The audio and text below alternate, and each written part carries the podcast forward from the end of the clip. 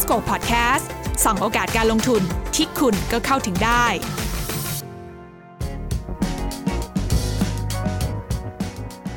Netflix จากร้านเช่าวิดีโอสู่แพลตฟอร์มสตรีมมิ่งวิดีโอระดับโลก จากผู้นำในอดีต จนถึงปัจจุบัน Netflix จะมีวิธีรับมือกับผู้เล่นรายใหม่กันอย่างไร วันนี้ Invesco Podcast ส่องโอกาสการลงทุนที่คุณก็เข้าถึงได้จะชวนทุกคนมาหาคำตอบกันค่ะ สวัสดีค่ะทีน่าสุพัฒกิจเจตวิกิจค่ะครับ แล้วผมบอลภาคภูมิสิริหงทองครับ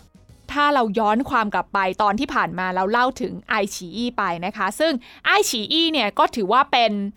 Netflix ของ China ของเมืองจีน ซึ่งเขาก็ได้ไอเดียมาเนาะจากต้นตำรับแล้วก็มา สร้างการเติบโตที่น่าประทับวันนี้เราจะมาคุยกันว่าต้นตำรับเนี่ยเป็นยังไงอะถูกใช่ไหมต้องว่าเฮ้ยจุดเริ่มต้นของไอ้สตรีมมิ่งวิดีโอที่แบบใหญ่ที่สุดในโลกเนี่ยมันมาจากไหน ใช่ เรามาย้อนรอยดูสถานการณ์ของต้นตำรับอย่าง Netflix กันบ้างนะคะ ซึ่งวันนี้เราไม่ได้คุยกัน 2 คนค่ะพี่บอลเรามีแขกพิเศษ ใช่ เป็นรูปแบบพิเศษนะ ครั้งแรกในรายการ ขอต้อนรับนะคะ คุณตู้มานาชัยตันติการจนากุลค่ะ สวัสดีค่ะคุณตู้ค่ะ สวัสดีครับอ๋อต้องบอกว่าวันนี้เราได้รับเกียรติจากคุณตู้นะคะ ซึ่งก็ถือว่าเป็นหนึ่งในกรรมการสมาคมนักลงทุน เน้นคุณค่าประเทศไทยด้วยใช่ไหมคะพี่บอลคะใช่ครับก็อืมเป็นคนคุ้นเคยนะครับอ่าแล้วก็อยู่วนๆอยู่แค่นี้แหละเดี๋ยวจะเอาแขกที่รู้จักกันมาให้ครบไม่ไม่ใช่แค่รู้จักอย่างเดียว แต่ต้องบอกว่าคุณตู้นั้นรู้จริงนะคะ เกี่ยวกับเรื่องของโอกาสในการลงทุนโดยเฉพาะอย่างยิ่ง หุ้นต่างประเทศหลาย ๆ ตัวเนี่ยใช่ต้องบอกว่าใช่คุณตู้ตู้ตามมานานแล้วใช่ติดตามในเชิงลึกรวมทั้งตัวของ Netflix ด้วยใช่ไหมคะคุณตู้คะครับผมก็มีศึกษามาเรื่อย ๆ ครับโอ้โหงั้นต้องให้เล่าย้อนความแล้ว เพราะว่าได้ยินมาว่าตัวของ Netflix เองเนี่ยกว่าจะมาเป็นเจ้าอาณาจักรของ streaming content ระดับโลกเนี่ยเขาผ่านอะไรมาเยอะมาก ๆ เลยใช่ไหมคะคุณตู้ใช่ครับ ก็เหมือนกับว่าคือคน นึกภาพ Netflix ตอนนี้ก็จะนึกว่าเอ้ยมันเป็นสตรีมมิ่งจะไม่ได้คิดถึงย้อนกลับไปว่าเอ้ยจริงๆเขาแล้วเนี่ยเขาเคยทำธุรกิจอื่นมาก่อนนะครับธุรกิจเริ่มแรกเลยก็คือเอ่อตัวให้เช่าดีวีดีอืมนะครับให้เช่า DVD ทางผ่านทางไปรษณีย์นะครับซึ่งจุดเริ่มต้นมันประมาณสักปี 1997 นะครับอ่าอ่าหลายปีตอนนั้นเหมืกัะ20ปี ซึ่งพี่บอลใช่ไหมเคยใช้บริการนี้เขาถูกปะใช่ใช่แต่ของพี่มันปี2000ปลายๆแล้วอ๋อ2000อ๋อใกล้ใกล้จะเทิร์นแล้วถูกปะใช่ใกล้ใช่จะเปลี่ยนแต่ธุว่ารกิจ DVD แล้วแล้วตอนนั้นยัครังบใช้ผมจำได้ว่าสสมัครไปแล้วมันก็จะส่ง DVD มาถึงบ้านอ่าอันนั้นคือธุรกิจแรกของเขาใช่ไหมคะคุณตู้ใช่ครับใช่ครับคือสาเหตุเนี่ยเริ่มมาจากเอ่อตัว CEO แล้วก็เป็น co-founder ของเขานะครับ Reed Hastings คือเขาเนี่ยไปไปโดนค่าปรับอืม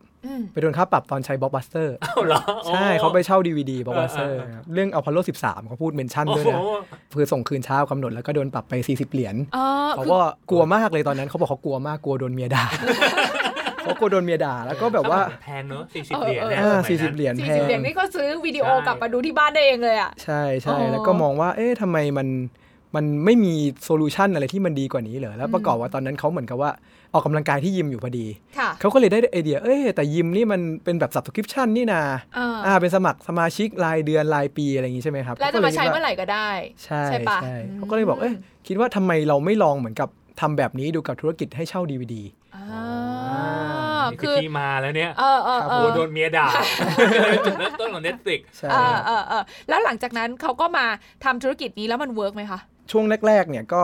ยังยังสู้ Blockbuster ไม่ค่อยได้อืมอ่า Blockbuster คือถ้าตอนนี้ตอนนี้ล้มละลายไปแล้วอืมตอนนี้เราใช้คำว่า Blockbuster กับหนังดังใช่ไหมแต่จริงๆค่ะแล้วมันเป็นชื่อร้านให้เช่า CD DVD มาก่อนอืมนะครับ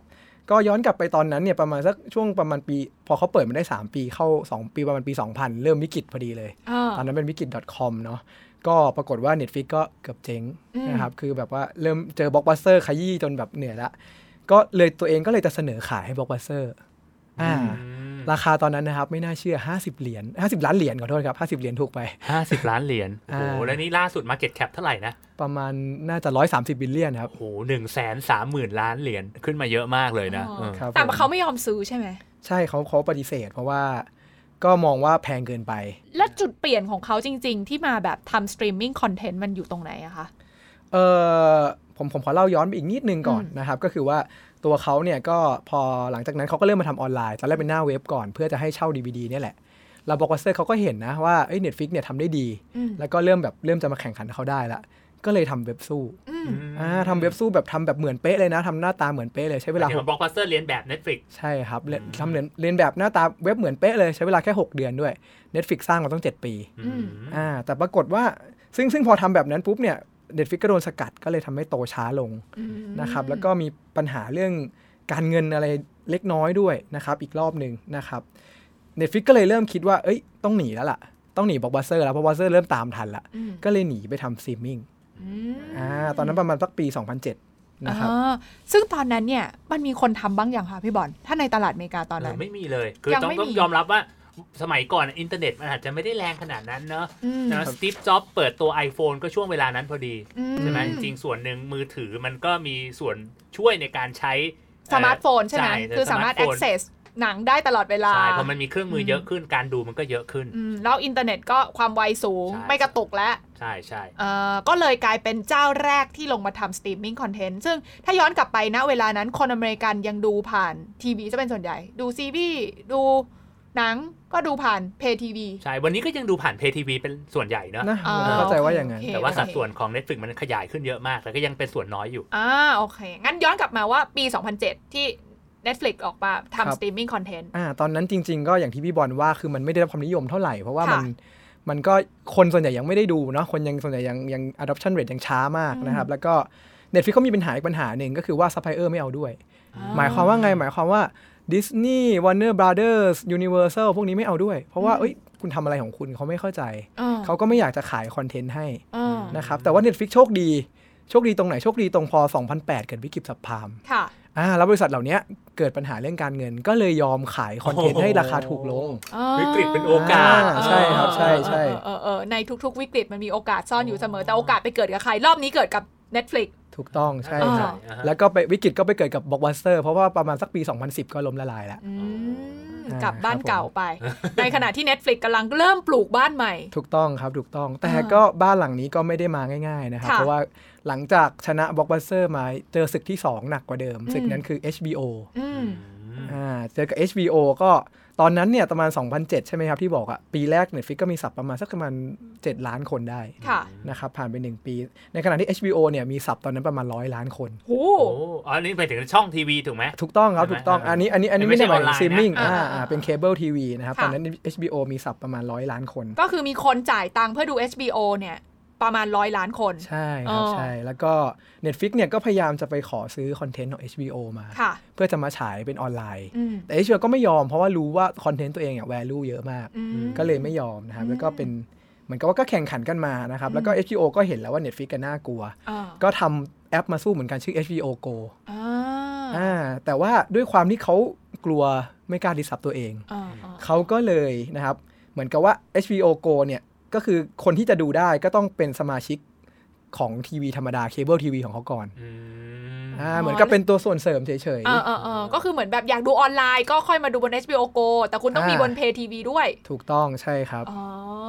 เข้าใจแล้วเดี๋ยวนะ HBO คนทั่วไปอาจจะนึกไม่ออกว่ามันทำอะไรดัง คืออะไรเกมเกมออฟ r o นเก็บวัตอ่าถุอันนี้ Game of มาจากสมัยก่อนค่ายนี้หนังก็เป็นหนัง HBO เยอะนะหนังใช่ค่ายครับ HBO ใช่โอเคหนังหนังจะเลทนิดนึงอ่าเออมีเออติดเรทนิดนึงอย่างเงี้ยครับอ่า โอเคเลทไหนดูดูบ่อยไม่ใช่ไม่ใช่ขนาดนั้นแต่โอเคอ่าเพราะฉะนั้นตอนนั้นครับก็คือคือ HBO ก็เหมือนสู้กันแหละ ใช่ครับตอนนั้นใช่กับ Netflix ครับผมแล้วแล้วยังไงใครชนะคะตอนนั้น ซึ่งซึ่งเอ่อความได้เปรียบของอย่างหนึ่งของ Netflix ก็คือว่าตอนนั้นคือเรื่องราคาอ่าอ่า Netflix เขาเปิดตัวถ้าผมจำไม่ผิด7เหรียญ นะครับแต่ HBO เนี่ยตอนนั้นผมผมผมไม่ทราบราคานะตอนนั้น แต่ว่าราคาเฉลี่ยของเคเบิลทีวีนะตอนนี้อยู่ที่ประมาณ 60-90 เหรียญอืมซึ่งในอดีตผมก็คิดว่าไม่น่าจะต่างจากนี้เยอะ เพราะว่ามันน่าจะปรับราคาขึ้นไม่ค่อยได้ เพราะโดนการแข่งขันเข้ามาอะไรอย่างเงี้ยนะครับ ก็อ๋อพูดง่ายๆคือแพงกว่า Netflix ประมาณ 10 เท่าได้อ่าอ่า Netflix ก็เลยโตเร็วมากครับ คือเอาราคามาเป็นตัวล่ออมนะถูกคะต้องใช่ซึ่งครับก็ได้ user ใหม่ ๆ เข้าไปพอสมควรใช่ยิ่งครับแบบ infrastructure เปลี่ยนอย่างที่พี่บอลบอกอ่าคนก็รู้สึกว่าเอ้ยการดูออนไลน์มันมัน on demand ได้จริงใช่ครับ ๆแล้วบมันก็เลือกคอนเทนต์ได้เยอะขึ้นด้วยอ่าซึ่งเอ่อความน่าสนใจก็คือว่าอีกอย่างหนึ่งอะ HBO เขาประสบความสำเร็จกับ Game of Thrones เนาะที่อย่างที่เราทราบกันค่ะ Netflix เนี่ยตอนนั้นก็ไปได้คอนเทนต์ตัวหนึ่งมา ซึ่งเป็นคอนเทนต์เปลี่ยนชีวิตของเขาเลยอ่าอ่าคือเหอะไรมือนครับเหมือนหุ้นเปลี่ยนชีวิต ก็คือ House of Cards อ๋ออ่าถ้าใครยังจำกันได้แต่มันเป็นออริจิน l ลคอนเทนต์ใช่ไหมอันนี้เป็น originalจิน l ลคอนเทนต์เรื่องแรกของ Netflix เรื่องแรกเลยโอ้โหใช่ครับ เออกระแสมากนะเอเรื่องนั้นน่ะผมอ่าผมดูผมดูเลยคือเป็นไงคือบ้างจริง ๆเขาทุ่มเรื่องนี้มากนะดูเพราะว่า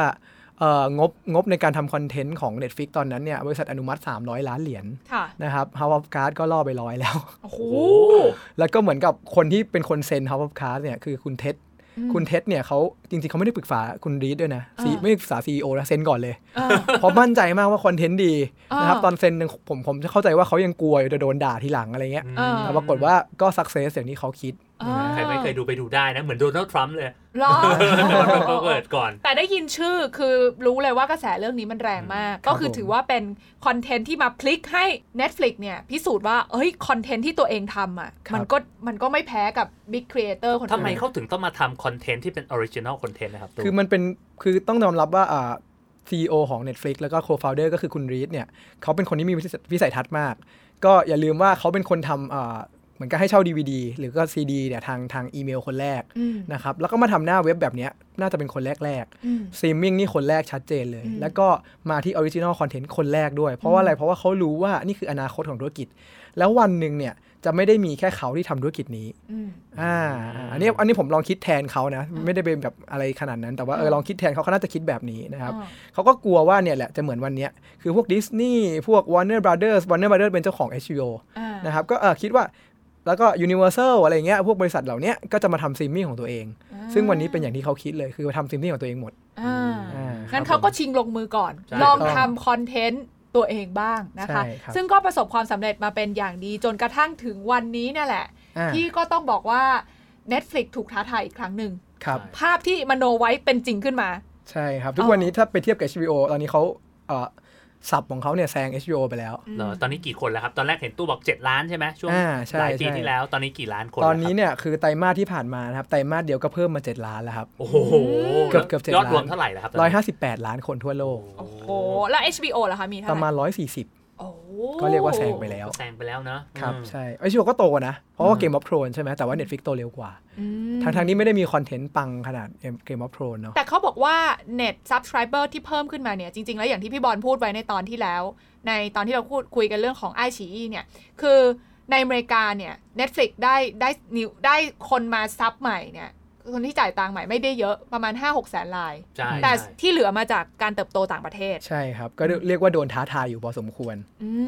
มนะเพราะฉะนั้นความท้าทายแรกที่เกิดขึ้นก็คือเรื่องของ content creator ที่เข้ามาใหม่นะคะ แต่จากวิสัยทัศน์ที่คุณตู้ได้เล่าให้เราฟังมา เขาปูทางตัวเองมาอย่างดีแล้ว เดี๋ยวเราต้องมาวิเคราะห์กันต่อว่า และการปูทางของเขาหลังจากนี้มันจะทำให้เขาช่วงชิงบัลลังก์สตรีมมิ่งคอนเทนต์กลับคืนมาได้หรือไม่ในยุคต่อไปของ Netflix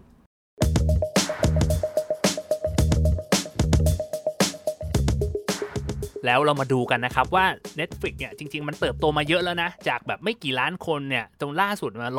150 กว่าล้าน Subscriber เนี่ยมันยังมีโอกาสเติบโตไปมากกว่านี้ไหมครับตู้ จริง ๆ ผมว่ายังมีโอกาสอยู่พอสมควร เพราะว่าถ้าถ้าดูเป็นเหมือนกับว่า Market Share ของ i b a l l นะครับ ก็คือจำนวนชั่วโมงแล้วกันเรียกเป็นเป็นภาษาไทยง่ายๆจำนวนชั่วโมงที่คนเนี่ยดู Netflix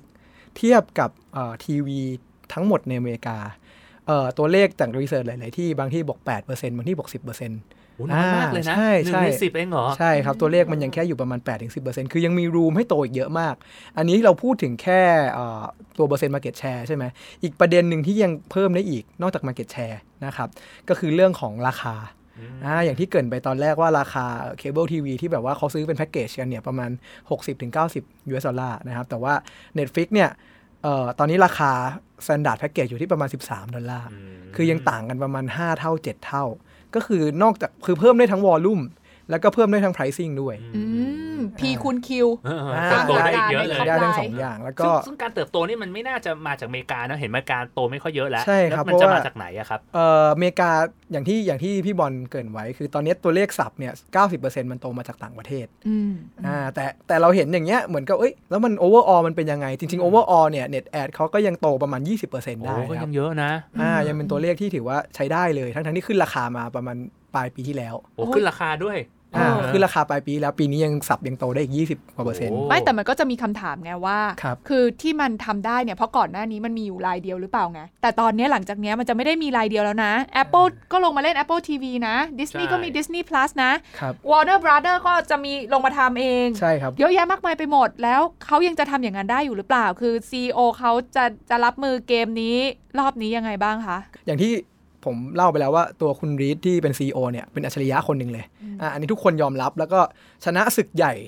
คือคำว่าชนะศึกใหญ่คือตัวเองเล็กกว่าเขาแบบร้อยเท่าพันเท่าอะชนะบล็อกบัสเตอร์มาแล้ว ชนะ HBO มาแล้ว ก็ต้องยอมรับว่าไม่ธรรมดา ซึ่งคุณรีดไม่ได้เก่งคนเดียวนะครับคือมันมีหนังสืออยู่เล่มหนึ่งอ่าชื่อว่า powerful ซึ่งตอนนี้มีแปลไทยและหน้าปกสีแดงๆนะครับเผื่อใครสนใจลองไปหาดู ก็เล่าถึง culture ของ Netflix ซึ่งเขาเจ้ของ Netflix เนี่ยเซ็กซี่มากเลยนะ จริงๆ แล้วเป็นระดับน้องๆ Google ได้เลยอ๋อนะครับอ่าน้องๆมัน Google เป็นได้เลยังไงยครับตูน ก็คือเอาเอาตัวเลขมายืนยันกันก่อนนะครับ ตัวเลขจากเอ่อ LinkedIn นะครับ ตัวเลขจาก LinkedIn เนี่ยบอกว่า Netflix เนี่ยเป็นบริษัทอันดับ 11 ที่คนอยากเข้าทำงานด้วยนับทั่วโลกเลยนะของโลกเลยเหรอ 11 เลยเหรอ ใช่ครับอ่าโอ้เป็นอันดับาสใจ11 นะเลยออนะครับ ก็เอ่อคือบริษัทส่วนใหญ่ชอบพูดใช่ไหมว่าเราเราเหมือนกับทรีตพนักงานเหมือนครอบครัว อ่า อ่าใครใครแบบว่าทำกิจการอยู่ต้องเคยพูดประโยคนี้แน่เลยผมก็เคยพูด ซึ่ง Netflix บอกว่าไอ้ที่ผมพูดอะโกหกอ่า เพราะอะไรเพราะว่าไม่มีใครในครอบครัวหรอกที่ไล่เราออกอ๋ออแต่ในจริงไหมความเป็นจริงแล้วคือ ถ้าสมมติคุณไม่เพอร์ฟอร์มอ่าถ้าคุมัณนไม่เพอร์ฟอร์มคุณโอ้โหจะอยู่กันเป็นคนในครอบครัวได้อย่างคุณไรไม่ซื่อสัตย์จริงๆคุณเออขโมยของเอ่อแต่จะเก็บคนแบบนั้นได้ยังไงใช่ไหมค่ะครับอ่าอ่าเน็ตฟิกบอกว่าไม่ใช่บริษัทเราไม่ทีตคุณแบบคนในครอบครัว เราทีตคุณเหมือนนักกีฬาโค้ชกับนักกีฬาอืมอ่าเหมืน่าอนสนทีมใจกียัฬางไงเหมือนนะทีมยังฟุตไงบอนะคลรับครับก็ประมาณว่าเฮ้ยเน็ตฟิกเนี่ยเขามีวัฒนธรรมหนึ่งที่แปลกมากเขาบอกว่า เขาอยากให้ท้าทายให้พนักงานเนี่ย ไปสัมไปแบบสัมภาษณ์บริษัทอื่นอืมอ่าไปลองสัมภาษณ์บริษัทอื่น คือชวนให้ออกเลยว่างั้นเถอะคือราไปเพื่อสัมที่ภษณ์ว่าดูเขาจะได้รู้ว่าเขาเนี่ยควรจะจ่ายเงินให้จ้าค่าจ้างคนคนนี้เท่าไหร่อืมอ่าอย่างเช่นบริษัทอื่นออฟเฟอร์เงินมา 2 เท่าเดี๋ยวเขาสู้เองโอ้โหอ๋อถ้าอยากได้เงินเดือนเพิ่มขึ้นเนี่ยช่วงนี้จะออกไปสัมภาษณ์บริษัทอื่นแล้วมาเทียบของเงินเดือนขึ้นคือที่ถ้าเป็นนี่ถ้าเป็นบางบริษัทเนี่ยเขาแบบว่าถ้าไปสัมภาษณ์นี้เขารู้ปุ๊บเขาไม่ชอบให้ออกหรืออะไรเลอ่ายใช่แต่ว่าใช่ Netflix นี่ตรงข้ามอืมเหมือนกับว่า เอ้ยไปสัมภาษณ์เลย แล้วเดี๋ยวค่อยมาคุยกัน คือเขาเป็นบริษัทที่แบบค่อนข้างแฟลงก์เฮ้ยอ่ามันเหมือนตรงไปแบบตรงมาอยากเช็ค market price อะใช่ใช่เอถูกอต้องอยากเก็ตใช่ market จริง market จริง price ของเออของบุคลากรของ resource ตัวเองว่าเป็นยังไงแล้วถ้า Net- เพราะว่าถ้าเก่งจริงก็จะได้กล้าจ่ายแล้วก็จะได้ให้อยู่ถูกต้องพัฒนาใช่กับครับองค์กรต่อไปใช่ไหมใช่ครับ แล้วก็ Netflix เนี่ยก็บอกว่า คือบอกว่าเราไม่มี career path ให้คุณนะอ่าถ้าคุณเก่งเนี่ยคุณก็ได้อยู่ต่อ แต่ถ้าสมมตินะบริษัทองค์กรมีการเปลี่ยนแปลงเพราะทุกวันนี้เทคโนโลยีเปลี่ยนเร็ว disruption เกิดขึ้นทุกวันนะครับถ้ามีการเปลี่ยนแปลงแล้วคุณไม่เหมาะกับทีม เราก็จะเชิญคุณออกอือืมมคือเราไม่ได้ทิตคุณอย่างครอบครัวนะโอเคอ่านี่คือคือคือความความเจ๋งของเขาอ่าแล้วเขาก็บอกด้วยเขาไม่มีอาหารฟรีเอออ่าเขาไม่มีอาหารฟรีเหมือนบริษัทอื่นอ๋อโถเหมือนสตาร์ทอัพทั่วไปเขาต้องมีอ่าการไม่วัมันนให้ไม่กินมีนะของกินฟรีเพียบเลยพี่ไปกินมาแล้วแต่บริษัทเขาอะรับประกันได้ข้อหนึ่งเลย ก็คือว่าคุณจะได้ร่วมงานกับหัวกะทิล้วนอืมๆอ่าซึ่งเป็นหัวกะทิที่ไม่เห็นแกกินด้วยอ่าโอ้ยรู้สึกโดนยังไงไม่รู้นะเออชอบชอบเห็นภาพนะอ่าเพราะฉะนั้นเนี่ยฟังดูแบบนี้แสดงให้เห็นว่าสำหรับ Netflix เองเนี่ยถึงแม้ว่าจะมีผู้ท้าทายรายใหม่เข้ามา ที่เป็นแบบบิ๊กแมนทั้งนั้นเลยนะคะ แต่ในมุมของคุณตู้เองเนี่ยมองว่าสำหรับเขาถือเป็นเรื่องเล็กมากเลย เพราะศึกใหญ่กว่านี้เขาก็เอาชนะมาแล้ว เพราะเขาเตรียมความแข็งแกร่งภายในเขามาเป็นอย่างดี แล้วก็ยังมีโอกาสในการเติบโตทั้งในแง่มุมของตลาดครับจำนวน subscriber ที่ยังเติบโตได้จากต่างประเทศ แล้วก็เรื่องของการขึ้นราคาที่ยังสามารถทำได้อีกนะครัคะบแต่นี่คือในมุมของด้านบวกนะพี่บอลอ่าแต่เวลาเราจะมองในมุมของการลงทุนเรามองบวกอย่างเดียว โลกสวยอย่างเดียวก็ไม่ได้ใช่ไหมคะใช่แล้วเราจะไปดูว่าสุดท้ายแล้วเนี่ยมันจะมีผู้ท้าทายรายใหม่ๆใช่ไหมชนะมาแล้วหลายศึกไม่รู้ว่า เจ้านี้ใหญ่กว่าเยอะเลยเออนะครับใหญ่กว่า HBO อีก แล้วก็เป็นคู่แข่งที่ถือว่าท้าทายมาก ๆ เดี๋ยวเรามาดูกันว่าจะสู้กันได้ไหม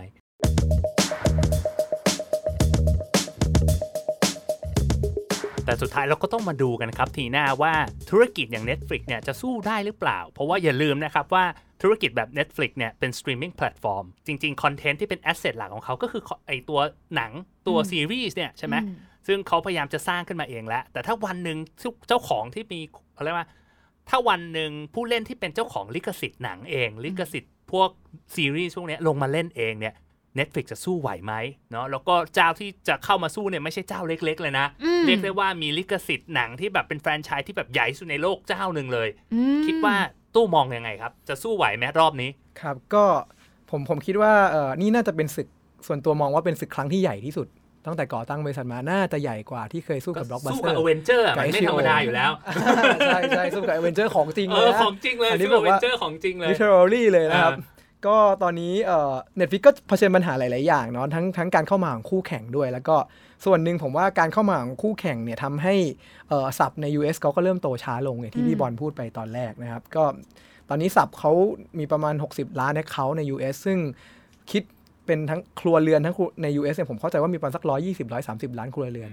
ก็เหมือนกับ room มันก็เริ่มเริ่มน้อยลงอืมอ่าเมื่อเทียบกับคู่แข่งที่เข้ามาแล้วยังแบบว่าแบงค์แบงค์ยังว่างๆอยู่ค่ะ room ของของคู่แข่งน่าจะกว้างกว่าใหญ่กว่านะครับอ่าแล้วก็เอออย่างที่พี่บอลบอกเลยคือว่าตอนนี้มันกลายเป็นเกมที่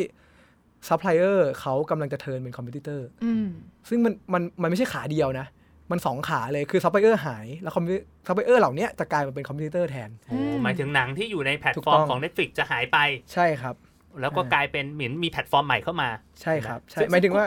หมายถึงว่าคู่แข่งเขาอย่างดิสนีย์หรือว่า Warner Brothers หรือว่า Universal เนี่ย จะทำแพลตฟอร์มของตัวเองโอ้อ่ามีมีเจ้าไหนบ้างที่เขาประกาศแล้วว่าเฮ้ยจะมาสู้กันเนี่ย ทั้ง 3 เจ้าที่พูดเนี่ยใช่หมดเลยอ๋อเหรอนะครับเอ๊ะนอกจากทีเนี้ยอยากรู้ค่ะ พี่บอลคุณตู้เขาว่า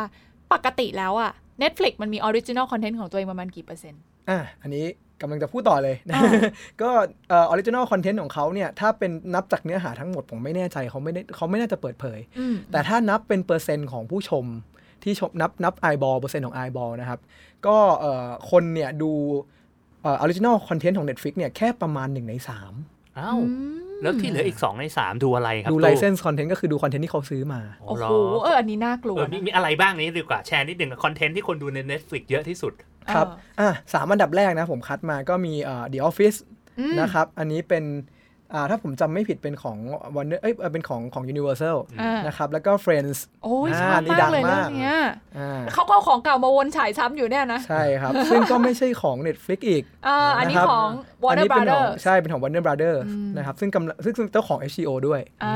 อ่าเป็นคู่แค้นเก่ากันมา เพราะฉะนั้นเดี๋ยวเขาก็จะดึงกลับไปอ่าถูกเดี๋ยวต้ก็องไปตอนแน่เอนอนงและตัวที่3ไฮไลท์เด็ดที่สุดเลย ตัวนี้คือ Grey Anatomy โอ้โห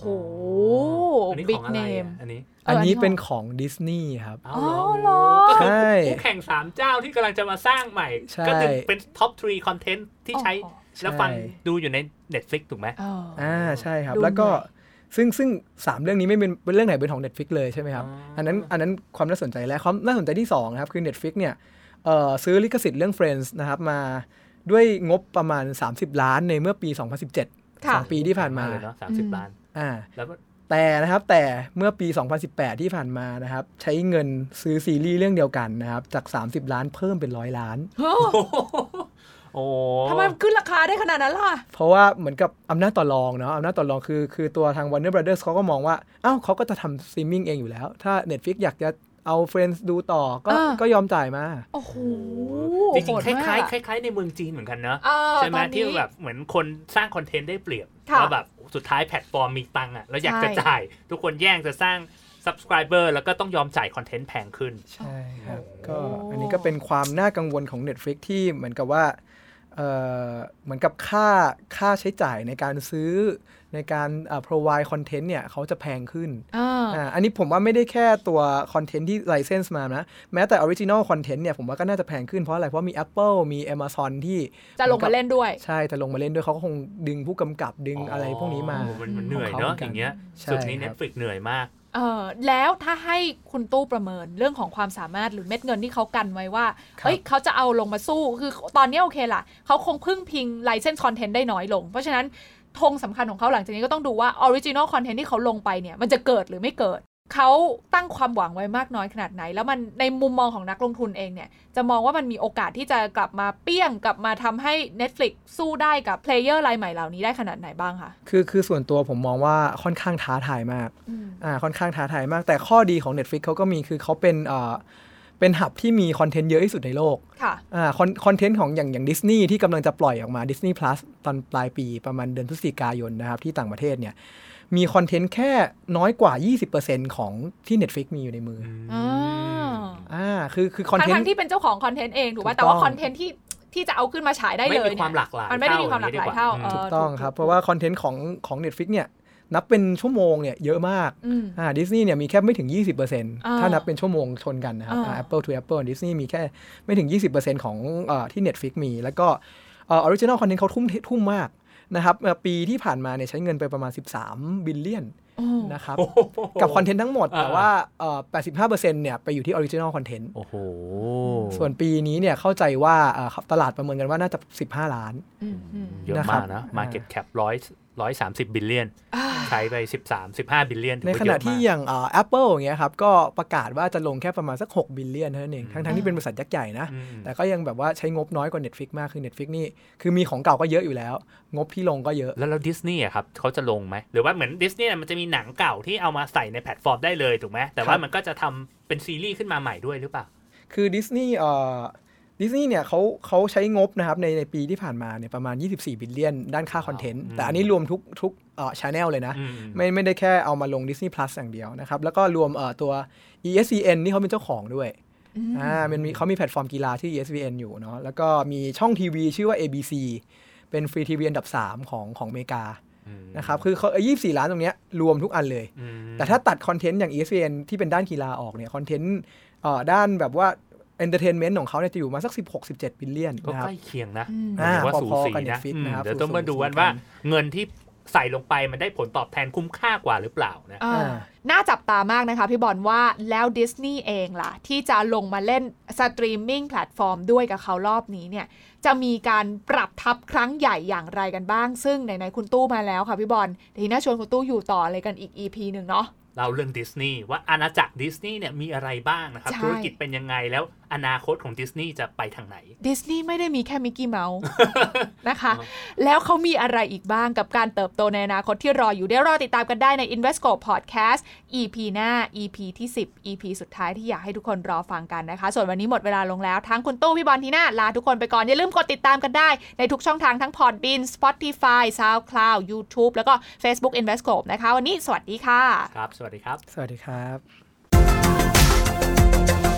Invesco Podcast ส่องโอกาสการลงทุนที่คุณก็เข้าถึงได้